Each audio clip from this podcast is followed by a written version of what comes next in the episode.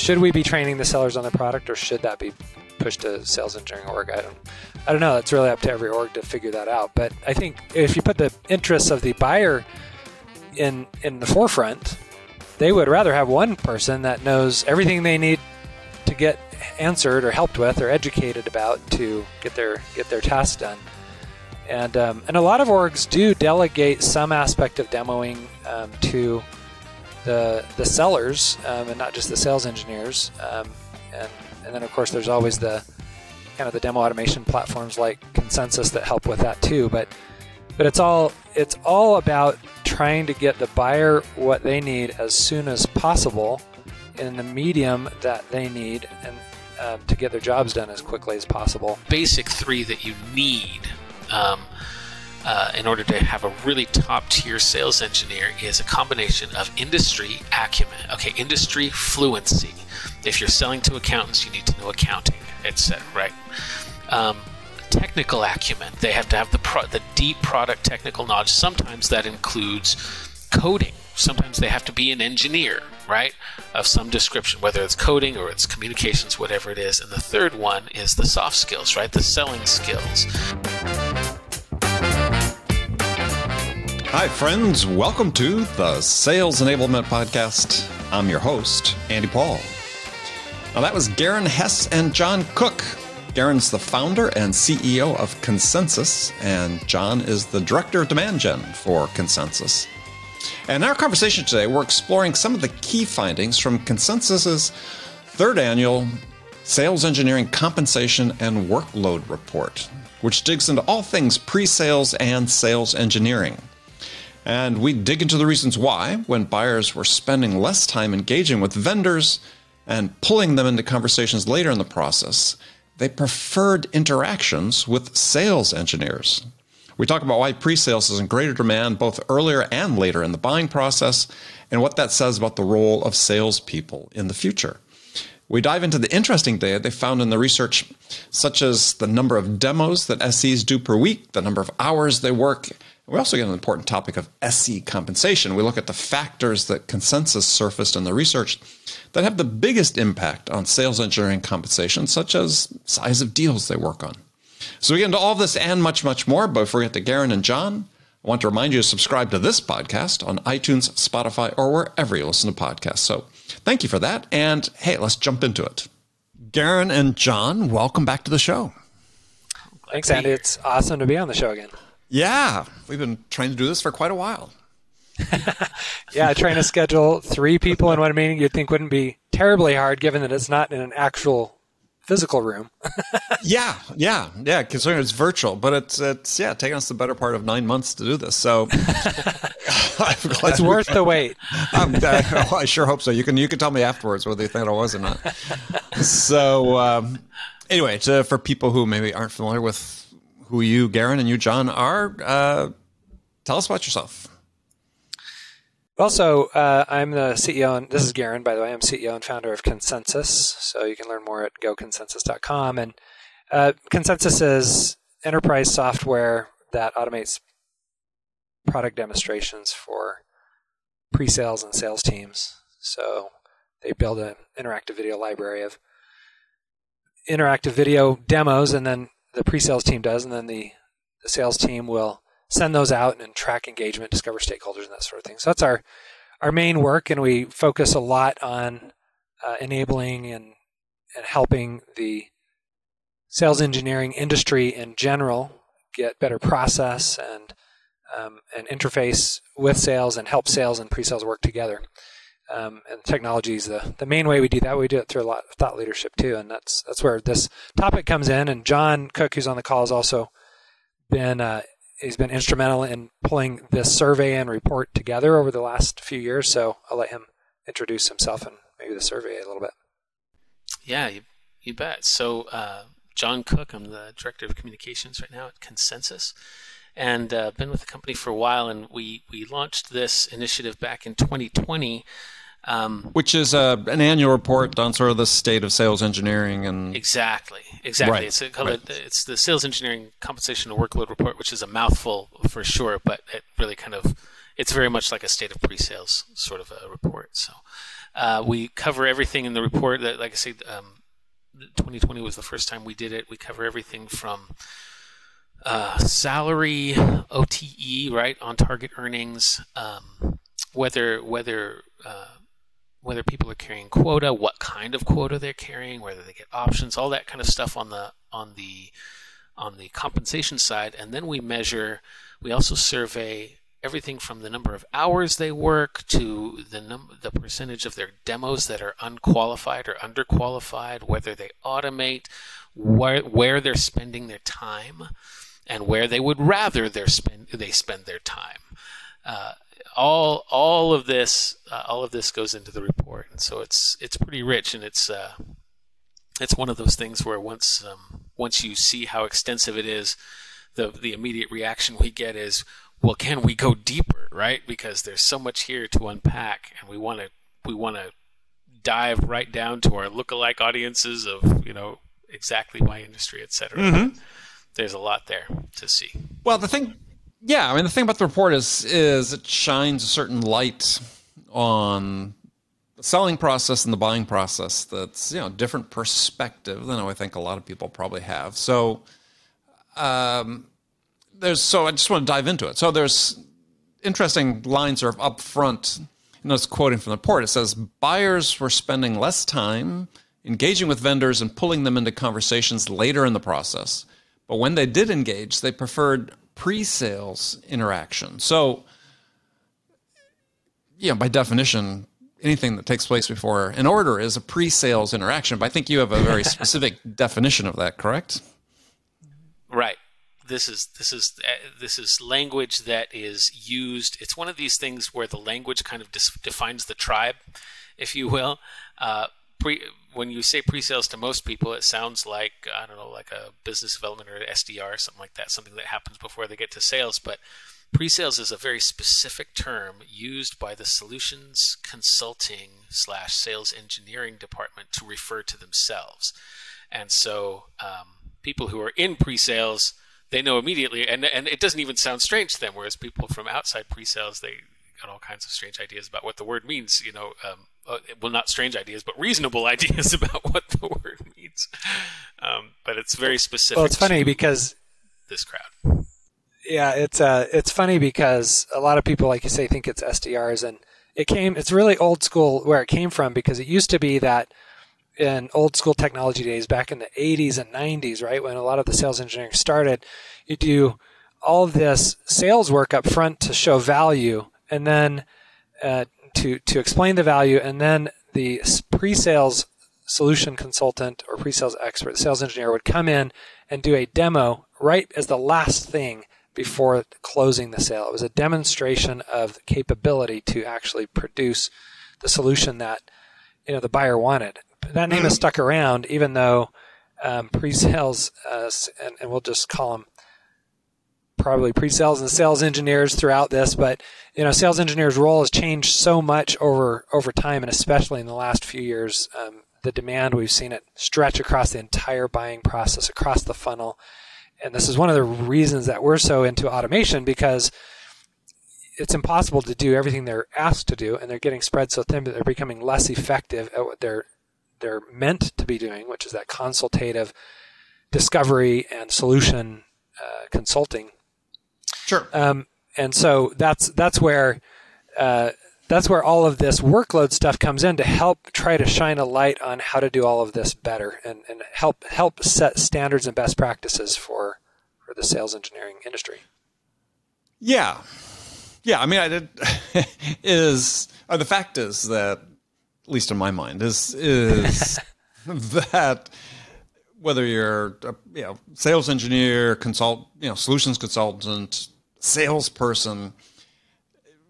Yeah, if you're talking to the buyer prior to them buying, it's a sales interaction. I mean, it's not. course. It doesn't happen before sales. Um but I think it's. But I think it's important for uh, the sales engineers and the and I'm sh- I know many of them are, are aware of this and solutions consultants that yeah they are they are selling and that you know the experience the buyer is having with them is certainly you know aggregated into the buyer's opinion of their experiences Right. with with the vendor.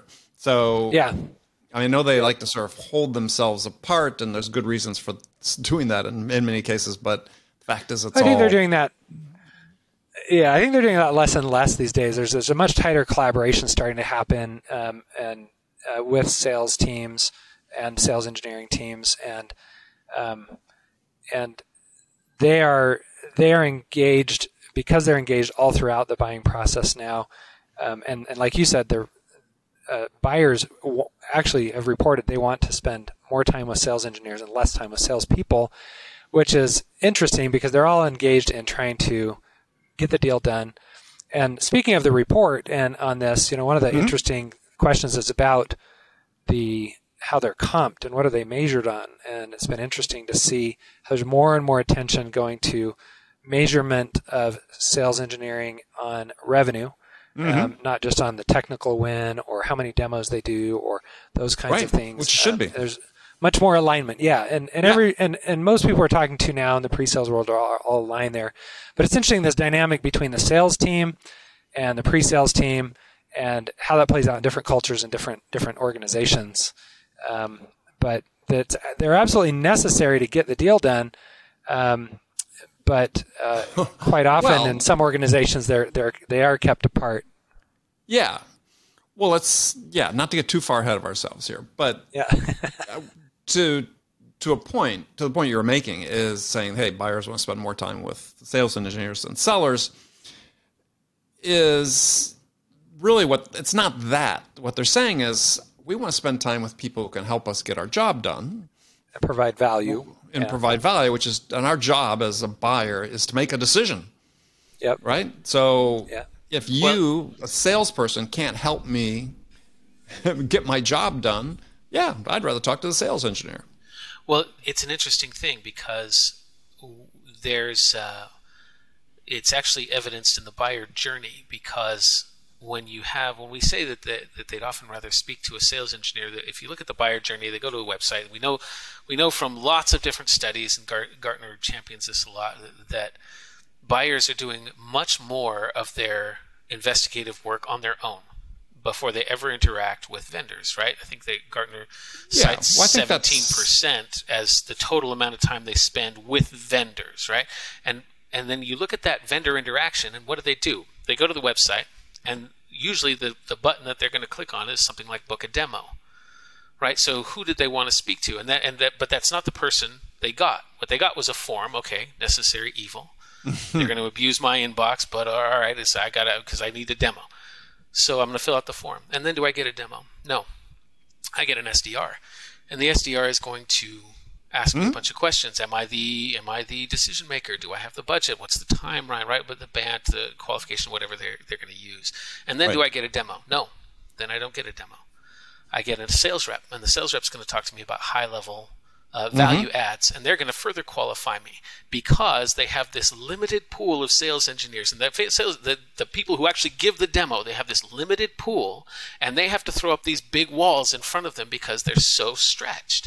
And then I finally, if I jump through all of those hoops, I finally get to the thing I asked for when I click that button, and that's a demo. And so the, and and I get to the demo and then the, the poor sales engineer is going to try and do a good demo. So they're going to try and do a little discovery and I'm all discovery fatigued out. I don't want to answer any more questions. And so this is when we talk about who the buyer wants to talk to. What by the time they get to the point where they're interacting with sales they're looking oftentimes for a technical proof and technical proof isn't because they've already done their research they know they've already narrowed you down to the people they think can do it and so that technical proof is is what's missing for them.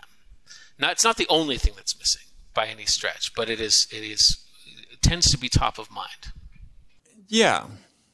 Okay. And there's a lot, lots to go back and talk about. I mean, so yeah, I think I think there's less of that narrowing down that that takes place than people think. uh, at by that stage. But I mean, let's let's let's go back to sort of the big question, which in my mind the big question, which is okay. Somebody says, "Yeah, I want to do a demo." They get hit up by an SDR. They get hit up by a salesperson. Pre-qualify. Are they qualified for a demo? Hand them over to a sales AE. They'll qualify them again. Just make sure they have the right content in the demo, whatever.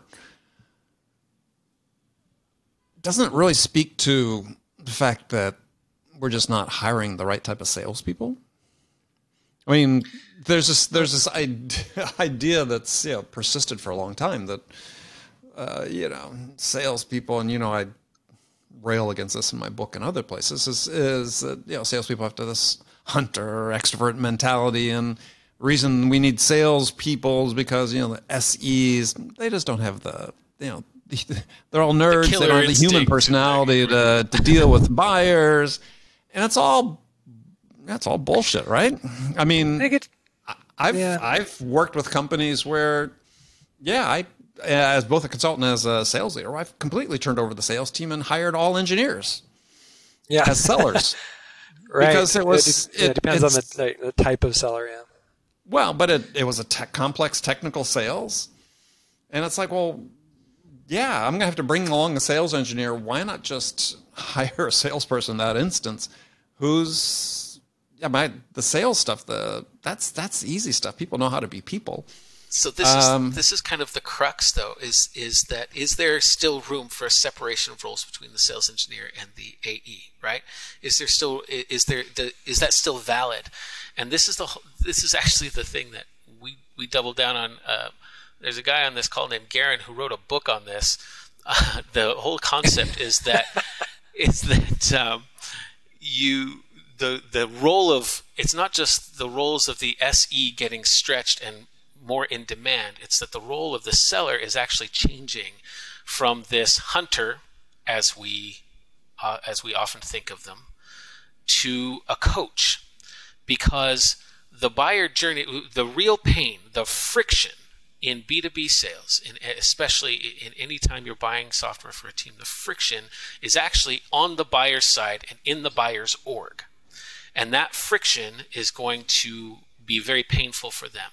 And the seller is the one who has been through this process, knows where that friction is going to come up because they've been through this process. How many times? How many times organizations have they sold into? They know. And so their job is now to coach and enable and reduce friction and prepare and equip, right? And so that, and now, can a sales engineer do that? They probably can a sales engineer has a lot of other things they have to know as well.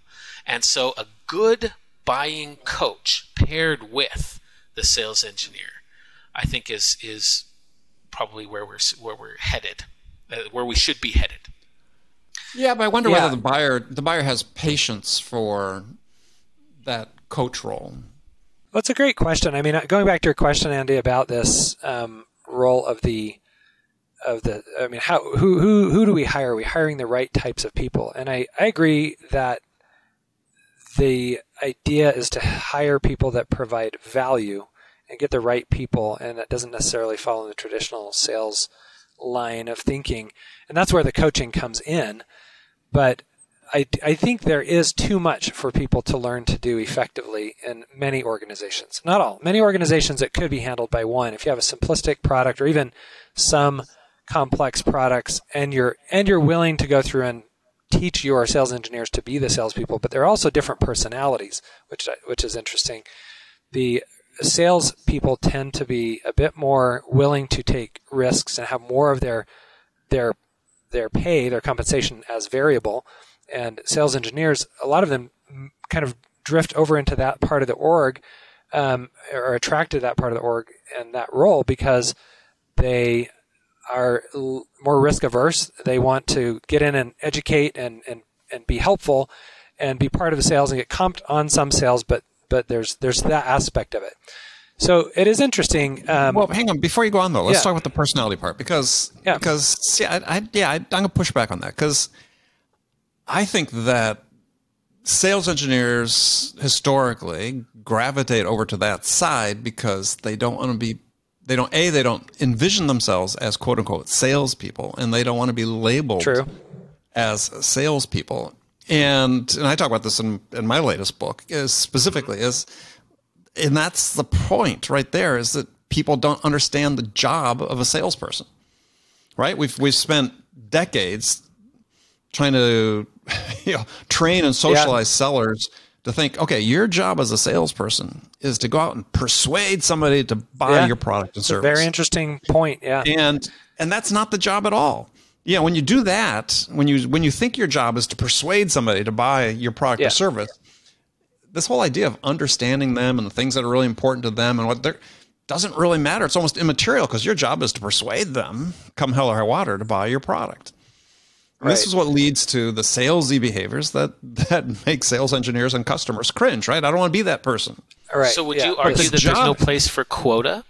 Then, but the, well, but hang on. But the job, the job, the job of a seller is really simple, and it's one that engineers are really good at. That's why I hire engineers into sales. The job of a seller is to listen to the buyer, understand the things that are most important to them in terms of the problems they're facing, the challenges they have, and the outcomes they want to achieve by addressing the challenges, and then help them get that. Yeah.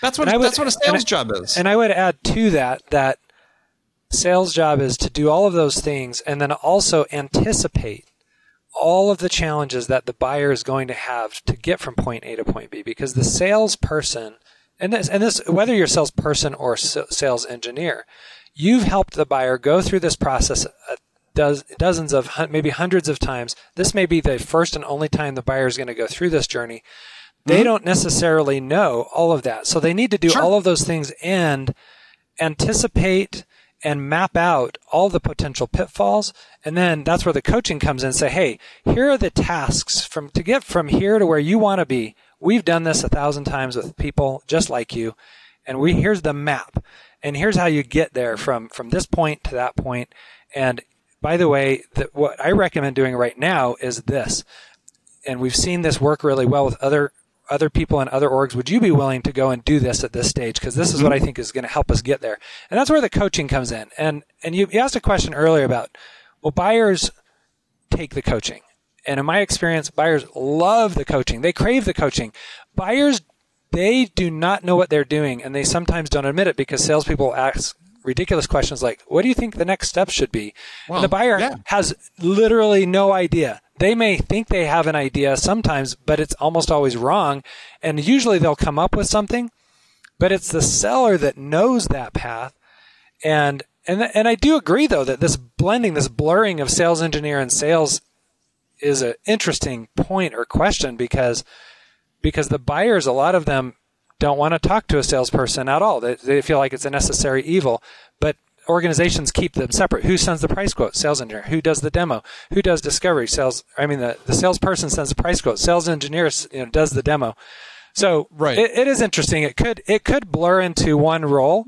In some ways, it maybe should, but yeah, for for right now, it's it's clearly separated in, in most orgs. Yeah, and I think for uh, because we're talking primarily software here, and so we'll yeah. sort of stick with this as an example, but yeah, I mean, I see sales engineers in organizations where, yeah, quite honestly, the product's not very difficult and not very complex, and right.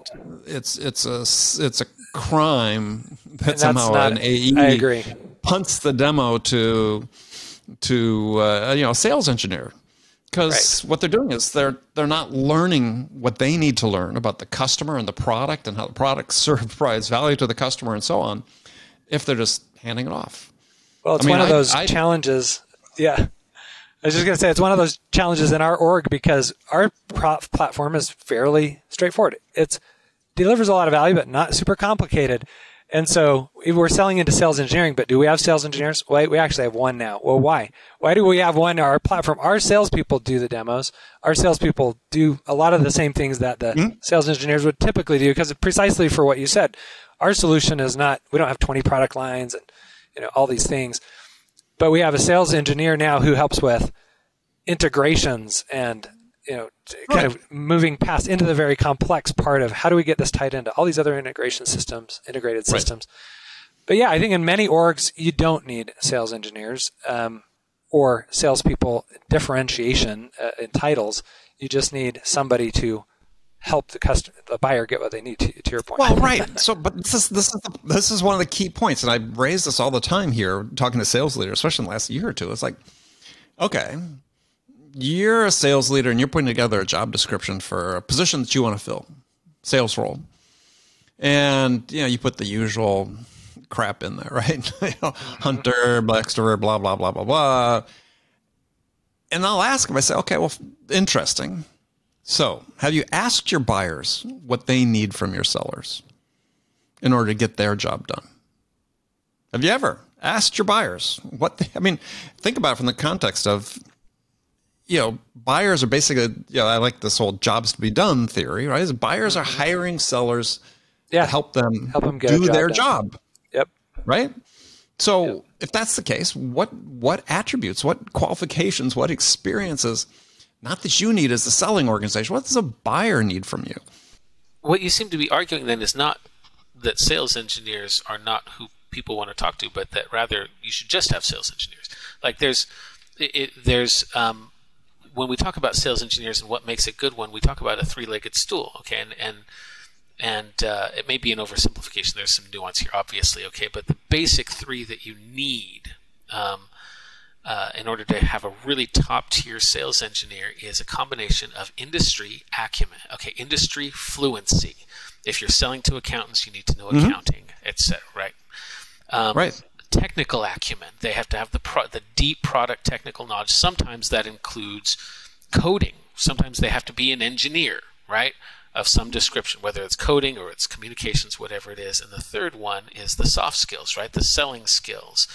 And and so it if you're talking about what the customer needs, that combination of industry fluency so they can speak to their precise needs with the technical yes. acumen. Sounds like you just described a salesperson.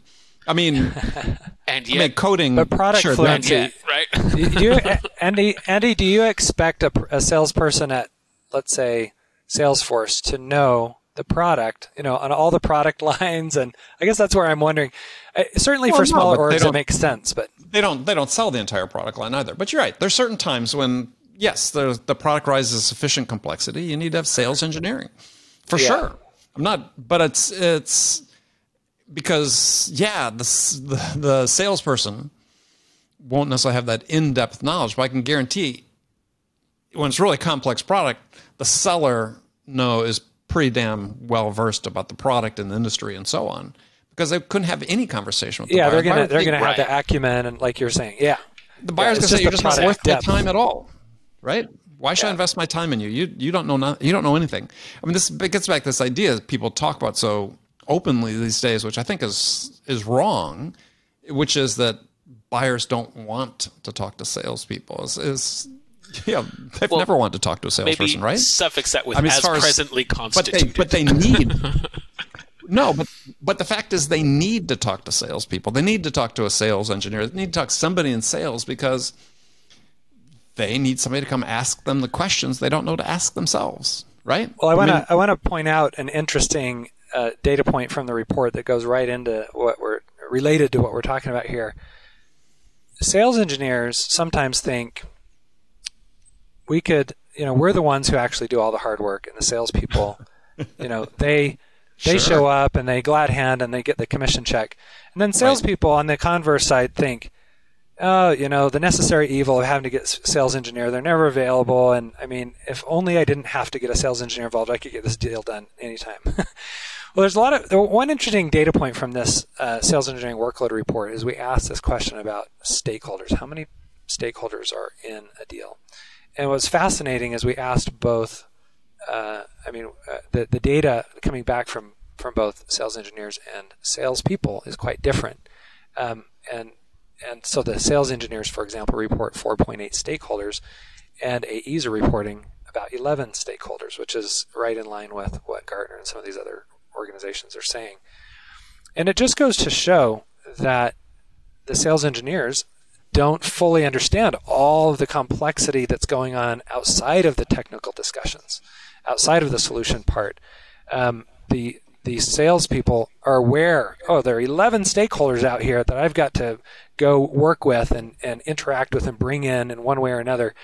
And the sales engineers aren't always engaged in that. And so um, you see from some of this data, it's, it's interesting. You see just some of these differences of perspectives um, of how how the, the deals are even viewed. Because you just imagine if a sales engineer is viewing a deal and thinking there's only five people that need to, to get involved to, to get the deal done and the salesperson thinks there's 11 you know it's a, such a, a, huge difference.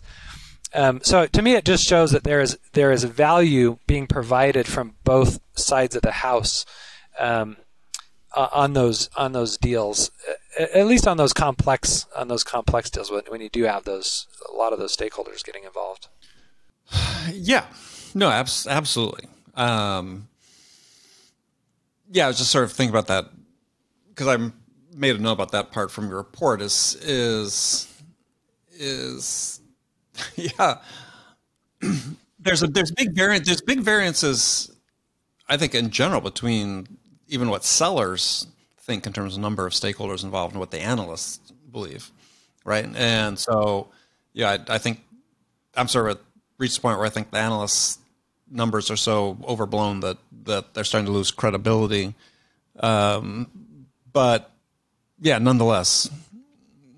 Nonetheless, yeah, there are a lot of stakeholders, but I, I guess yes. my point is not how many, you know, what's the right number of stakeholders, but just that there's a, a difference in perspective of two x between the sales engineer and the and the yeah. the account. Well, I think they get shielded. Right? They get shielded from some of that, exactly. right? Yeah.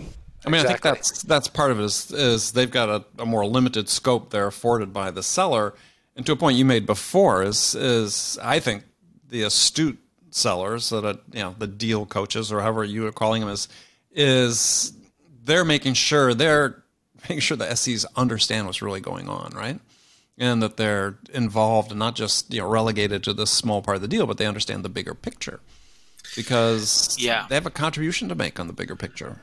But then, but then you have the problem. One thing I was going to mention of, is sorry, sorry, just real quick. Then you have the problem of yeah. of uh, strained resources, right? So we're going to involve the sales engineer more intimately, more kind of joined at the hip throughout the, the selling process. Maybe not entirely joined at the hip, but we're going to have give them a bigger role in every sale, right? And that's going to be a better experience for the um, for the customer. It's going to be a better, better experience all around. We're going to close more deals because it's going to it's, it's just a better way to to work the sale.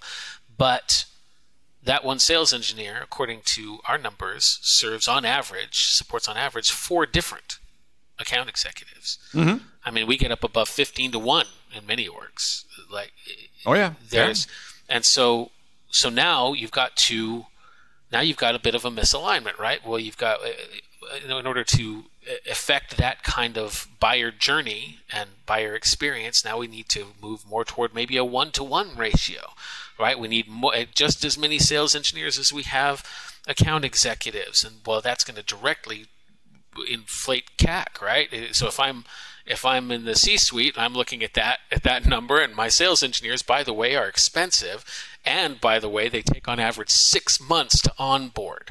Six months versus, say, growing a sales team. And well, how long do you think a salesperson takes? Uh, not as long. really? yeah.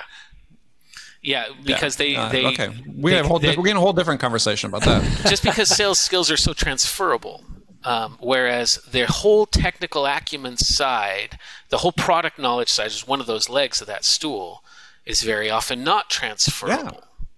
Right. And right. so, so how long just, does it take a seller? Do they learn faster than a sales engineer? They just have different things to learn. I think was the only point I was making. They they, oh. they have let they have more transferable skills as opposed to a sales engineer that has to learn everything new with a new product. Oftentimes. Well, but I think that was what we were talking about before. Is if we go in this with the assumption that you know, we're sales, just going to superficial, right. we're going to superficially train our sellers on our product. Um, right, right, exactly. I, I think it Which begs that question: Should we be training sellers on the product or not? Right? It's like, should we be training the sellers on the product, or should that be pushed to sales engineering org? I don't, I don't know. It's really up to every org to figure that out. But I think if you put the interests of the buyer in in the forefront, they would rather have one person that knows everything they need to get answered or helped with or educated about to get their get their task done. Yeah. And um, and a lot of orgs do delegate some aspect of demoing um, to the the sellers um, and not just the sales engineers. Um, and and then of course there's always the kind of the demo automation platforms like Consensus that help with that too. But but it's all it's all about trying to get the buyer what they need as soon as possible in the medium that they need and um, to get their jobs done as quickly as possible. Um, and and I think sellers more than sales engineers are perhaps more positioned to be that buying coach in some ways because they are aware of all those stakeholders and sales engineers maybe are not. On the flip side, sales engineers traditionally are, um, and whether or not they should or shouldn't, I mean, salespeople should or shouldn't be, but they're traditionally more solution oriented as a rule of thumb. At least this is how they think of themselves. Now, you could argue whether it's mm-hmm. true or not, but sales engineers think of themselves as more solution oriented than the sales side of the of the equation and uh, and so they both have a role to play in this buying coaching. But if you're going to try to pull all the pieces together from different, all these different stakeholders, you know, so far it's looking like the sales engineers are not fully aware of all that complexity, and it's the salespeople that have to be that that buying coach. Um, but but we're seeing more and more that sales engineers, as they embrace this concept of buyer enablement, are able to play a more strategic part in the the deals they're working on with their count, their sales counterparts, and um, and not only that, but even take some of these concepts of buyer enablement out into the org with more um, strategic influence um, in, into other parts of the org.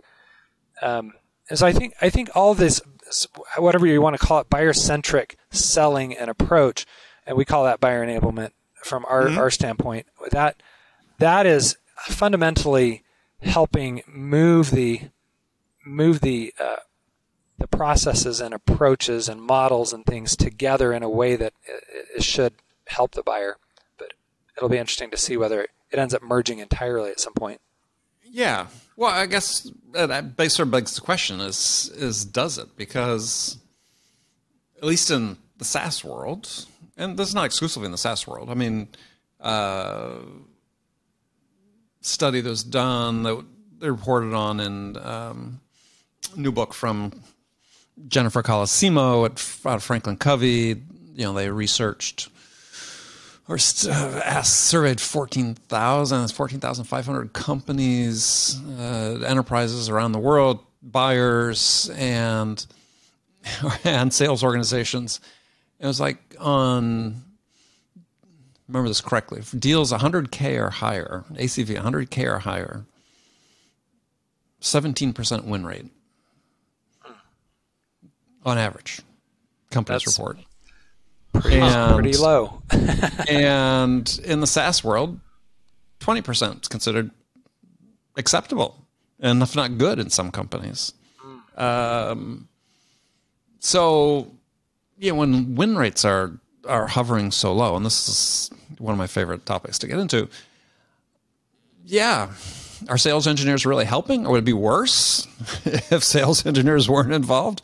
Um, I mean, are we really? Because you know, we're talking about being buyer centric. Is is you know, are we doing what we really need to be doing as sellers to yeah.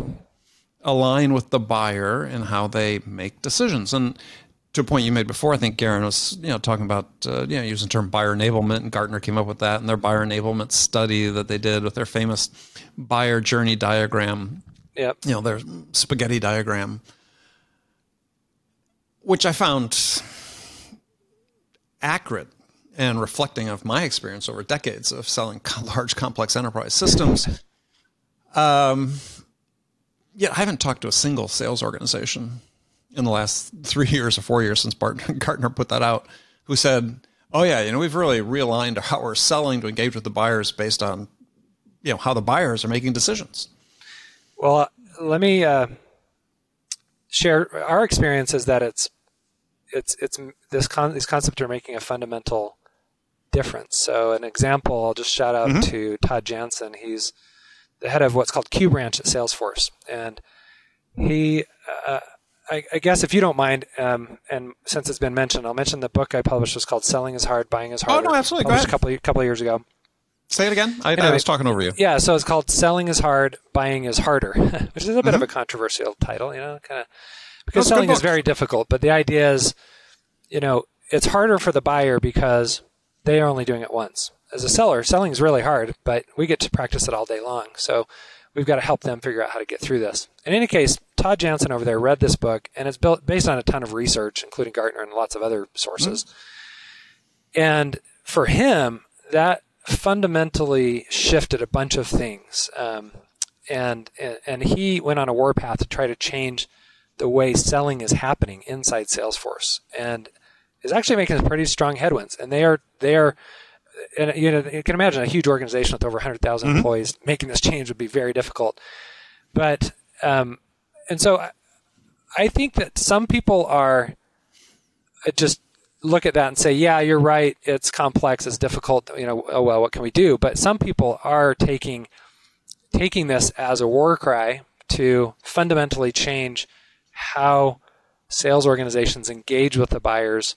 And as, as just a simple example, there's a little concept that we call selling in the gaps, uh, which is mm-hmm. something we talk to our customers about, which is basically what are you doing between meetings? How, what are you yep. what, are, what are you providing in the spaces between the meetings, and and even before that first meeting? Like how do you how do you engage as many of those stakeholders before that first call and and and and, and through all this process, of course, shorten the sales cycle.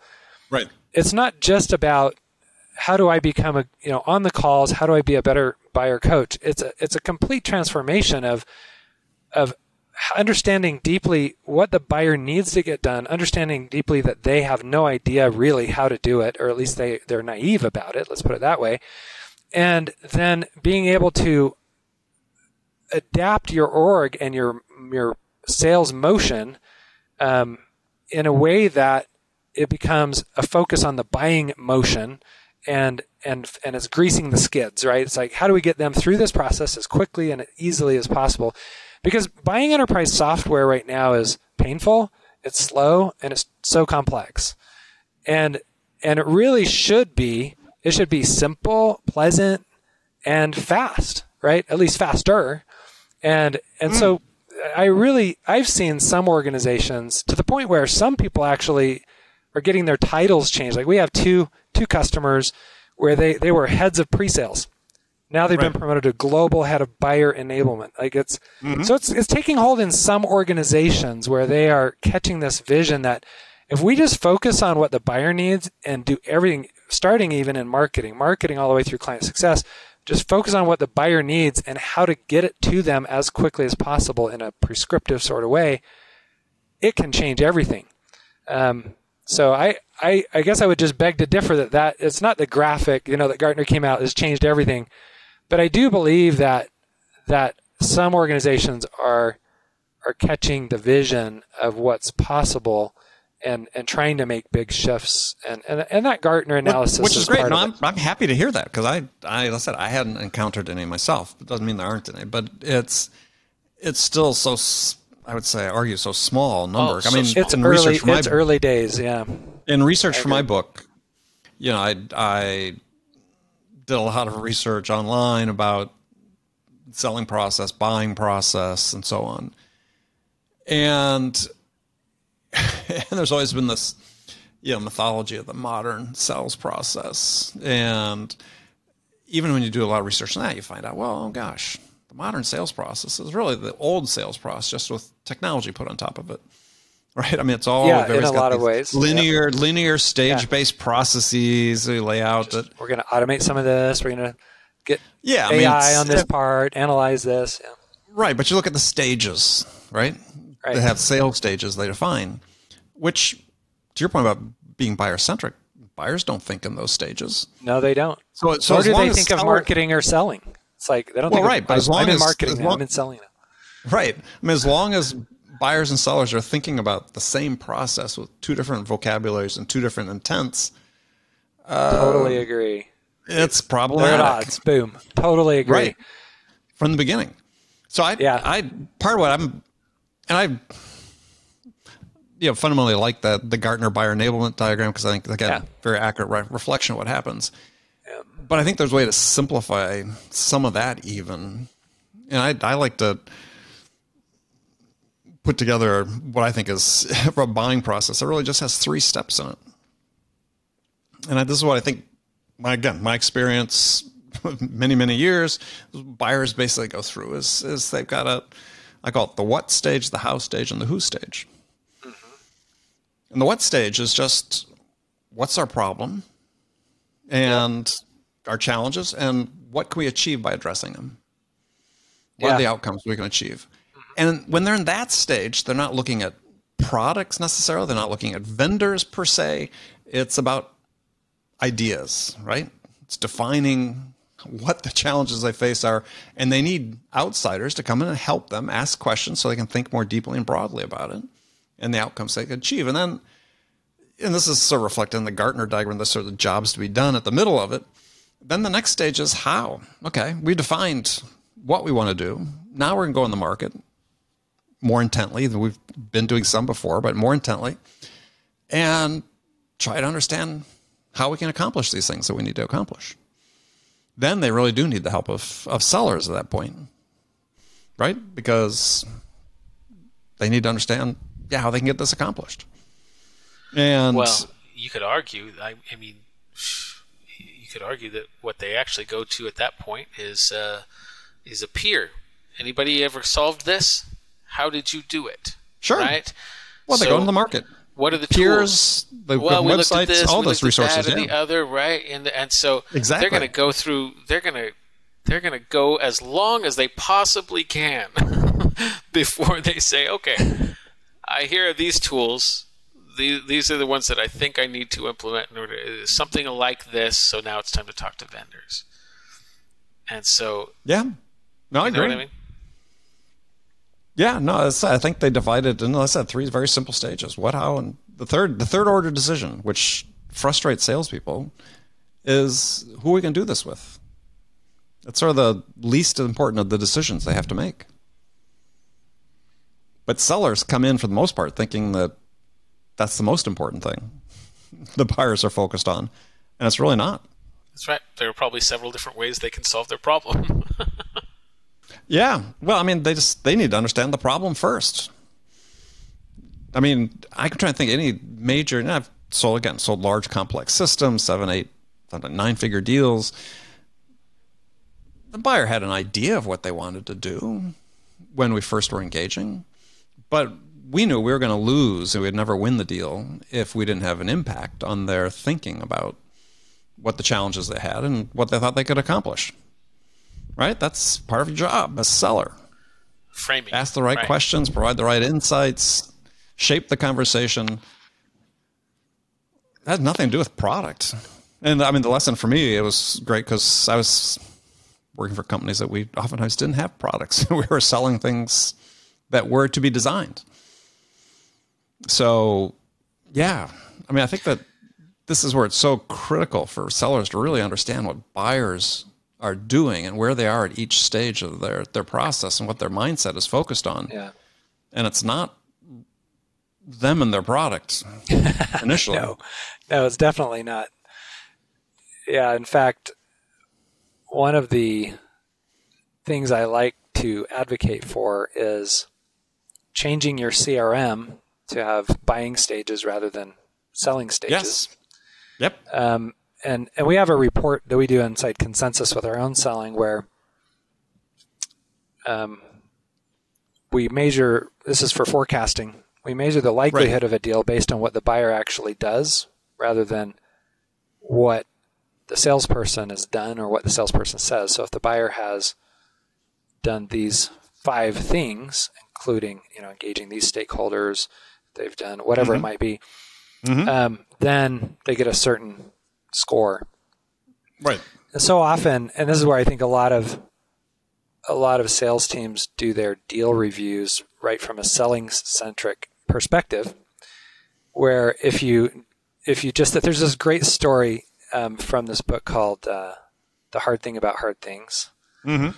um, where uh, Ben Horowitz, who's the author, was talking about his VP of sales and one of the companies that he owned at the time was doing this deal review, and and he's saying, "Hey, tell me about this deal," and the, and the salesperson says, "Well." We got the champion, you know, we got him. He's super excited. We have this and we have that. And he, they looked at the quote. He told us they liked the price quote. It, it went on, and I said, I, we're, we're definitely going to close this. And the VP of sales said, uh, Have you spoken with the head of IT over there? And he said, No. He said, My champion says he likes it, but he, you know, I haven't spoken with him. He said, and, and the story I won't quote it because it, it's a, not airworthy the way I was told, but um, he basically says you don't have a deal, right? Mm-hmm. If you think you have this deal, you don't have it, and um, it's because in in that VP of sales mind, he knew that the buyer needed to go get that IT on a call with the seller. They'd, they'd known that this was part of the, I guess, an indicator of of what of likelihood to close in this particular company. Um, and without that, it wasn't going to happen. And the buyer right. can say people are excited or whatever it is, but until that the buyer or certain stakeholders on the buying group take those actions, then you know you can't forecast it in that company. I thought that was a really interesting story, and that wasn't his point when he was telling the story. It wasn't even about that. But uh, I thought it was an interesting story because it shows that they that that VP of sales had a deep understanding of what are the buyers and the and the different mm-hmm. stakeholders because mm-hmm. they're all buyers, even though we you know think of the main champion as the buyer. Right. But what are what do the buyers have to do? What actions do they have to take to to actually get the deal done? And the more you can measure that, um, and and the more predictable your sales are going to be. Hmm. No, I think it's a great a great story. I mean, this type of stuff that needs to be shared, obviously internally. Um, yeah. But I mean, I've got yeah, I've got one of my own that I drew up over the years, which was for at least for the businesses I was in, is is if the buyer again collectively the buyer hadn't done their internal business justification. Yep. On the purchase. It, yeah, likely to close next to nil. a deal. Yeah next to nil, right? Yeah. You're more likely to get a no decision at that yep. point. If it gotten so far down the line where the buyer hadn't done that, then yeah, you weren't going to get a decision. Yep. And for me, that was just one of those things, right? You knew that uh, based on experiences, that had to take place. We have I mean, to talk that, about that meant if it wasn't taking place, it means no one, no one internally, none of the stakeholders wanted to put their butts on the line to say this is something we should do, and here's the reason why. And that's right. the and that's the big telling factor is if they're willing to take the risk. Are they willing to take a yeah, risk? the risk.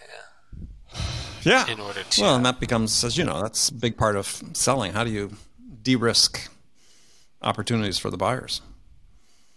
All right. Well, guys, thank you so much. And we didn't cover everything I wanted to cover, but um, yeah, tell people about the report and where they can get it because I think there's a lot of great data in there. John, go ahead. Absolutely. So, uh, goconsensus.com under resources at the top, you'll see the sales engineering compensation and workload report. The uh, the latest is the 2022, and look for 2023 edition out in January. Perfect. All right. And individually, if people want to connect with you, Garin. Yeah, you can reach out on LinkedIn. Happy to connect and. Um, and you can always reach out on on uh, our website as well, just if you want to reach out that way. But um, yeah, thanks for having us on the show, Andy. It's been a great conversation. Yeah, great to talk to you again. Yeah, likewise. And John, if people want to connect with you, absolutely. LinkedIn. I'm I'm I'm a connecting fool on LinkedIn, so go ahead and hit me up, and I'm, I'm happy to I'm happy to chat. We talk a lot about pre-sales. We talk a lot about. Uh, you know, I'm I, I'm I'm really passionate about it. I love the controversial stuff, and I'm sure I, we can stir up some trouble together. So hit me up. All right, perfect. All right, gentlemen, thank you. Hey, thank you. Okay, friends, that's it for this episode. First of all, I want to thank you for taking the time to listen. I'm so grateful for your support of this show. And I want to thank our guests, Garin Hess and John Cook, for sharing their insights with us today. If you enjoyed this episode, please subscribe to this podcast, Sales Enablement with Andy Paul on iTunes, Spotify, or wherever you listen to podcasts. So thank you for your help with that. And as always, thank you so much for investing your time with me today. Until next time, I'm your host, Andy Paul. Good selling, everyone.